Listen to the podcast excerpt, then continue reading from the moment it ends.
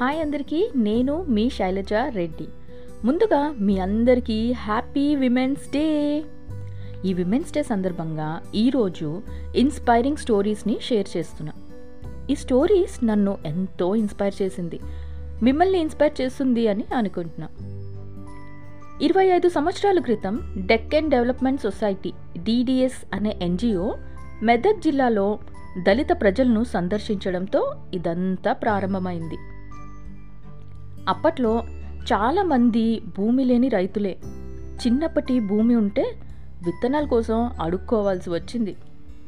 Semi arid ల్యాండ్ని cultivate చేసుకోవడానికి పాత పద్ధతుల్ని కూడా వారు మర్చిపోయారు. పూర్వీకుల నుంచి వచ్చిన ఈ పంటలు మనకి ఆహారాన్ని ఆరోగ్యాన్ని పశువులకు మేత మరియు మన నేలకి బలాన్ని అందిస్తుంది.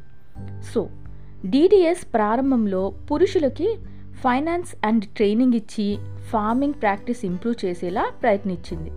కానీ రుణాలు చెల్లింపులు సరిగ్గా లేకపోవడం మరియు తక్కువ స్థాయి అభివృద్ధి కారణంగా ఇది విఫలమైంది. అప్పుడే మహిళలతో కలిసి పని చేయాలనే ఆలోచన ఎన్జిఓకి తట్టింది. ఇది మెదక్ మహిళలు ముందుండి విజయం సాధించారు. మొదట్లో విత్తనాలు కొనుగోలు చేయడానికి మరియు సాగు ప్రారంభించడానికి మహిళలకు ఆర్థిక సహాయం చేసిన తర్వాత డిడిఎస్ వారిని సొంత సంఘాలను ప్రారంభించమని వారికి సలహా ఇచ్చింది. పంతొమ్మిది వందల తొంభై ఏడులో పద్దెనిమిది గ్రామాలకు చెందిన మహిళా రైతులు దాదాపు పది పదిహేను రకాల విత్తనాలతో సొంతంగా విత్తన బ్యాంకులను ప్రారంభించారు. ఇక్కడ ప్రతి మహిళ ఒక బ్యాంకర్గా మారింది. నేడు డిడిఎస్ ఐదు వేల మహిళా రైతులతో పనిచేస్తుంది. ఎనభై నుంచి తొంభై రకాల విత్తనాల సంఖ్య పెరగడంతో డిడిఎస్ సమీప గ్రామాలు కూడా సందేశాన్ని ఇవ్వాలి అని తెలిపింది. సో రైతులు తమ రంగురంగుల ఎద్లు బండుల్లో చుట్టుపక్కల గ్రామాలకు అవగాహన కల్పించేందుకు మొబైల్ సీడ్ బ్యాంక్ యాత్రను ప్రారంభించారు. పెయింటింగ్స్ కలర్ఫుల్ ఫ్లవర్స్ పూలదండలు ఎద్దుల బండుల్లో మరియు అనేక రకాల విత్తనాలతో పెయింట్ చేసిన కుండలు. మెదక్ జిల్లాలోని పాస్తాపూర్ వీధుల్లో డప్పులు కొడుతూ రంగురంగుల దుస్తులతో మరియు మహిళలు సంగీతం నృత్యంతో ఒక పండుగలా జరుపుకునేవాళ్ళు.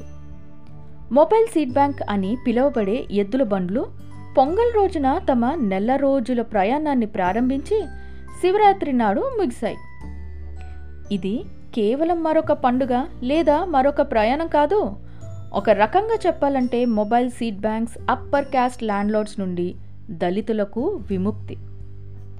It was also celebration of empowerment of Dalit women United Nations Development Programme DDS అనే మెదక్ ఎన్జిఓకి ఈక్వేటర్ ప్రైజ్తో టూ థౌజండ్ నైన్టీన్లో సత్కరించింది మిలెట్ వ్యవసాయంకి నీటి పరుదుల మరియు విద్యుత్ లేకుండా నిలదొక్కునే సాఖ్యత ఉంది.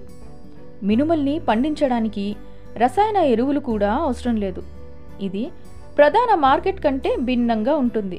మార్కెట్ మరియు మీడియా మధ్య అనివార్యమైన సంబంధాన్ని అర్థం చేసుకున్న మహిళలు వాళ్ళ నెక్స్ట్ స్టెప్ ఎస్ వంట మీడియాను ఏర్పాటు చేసుకోవడం.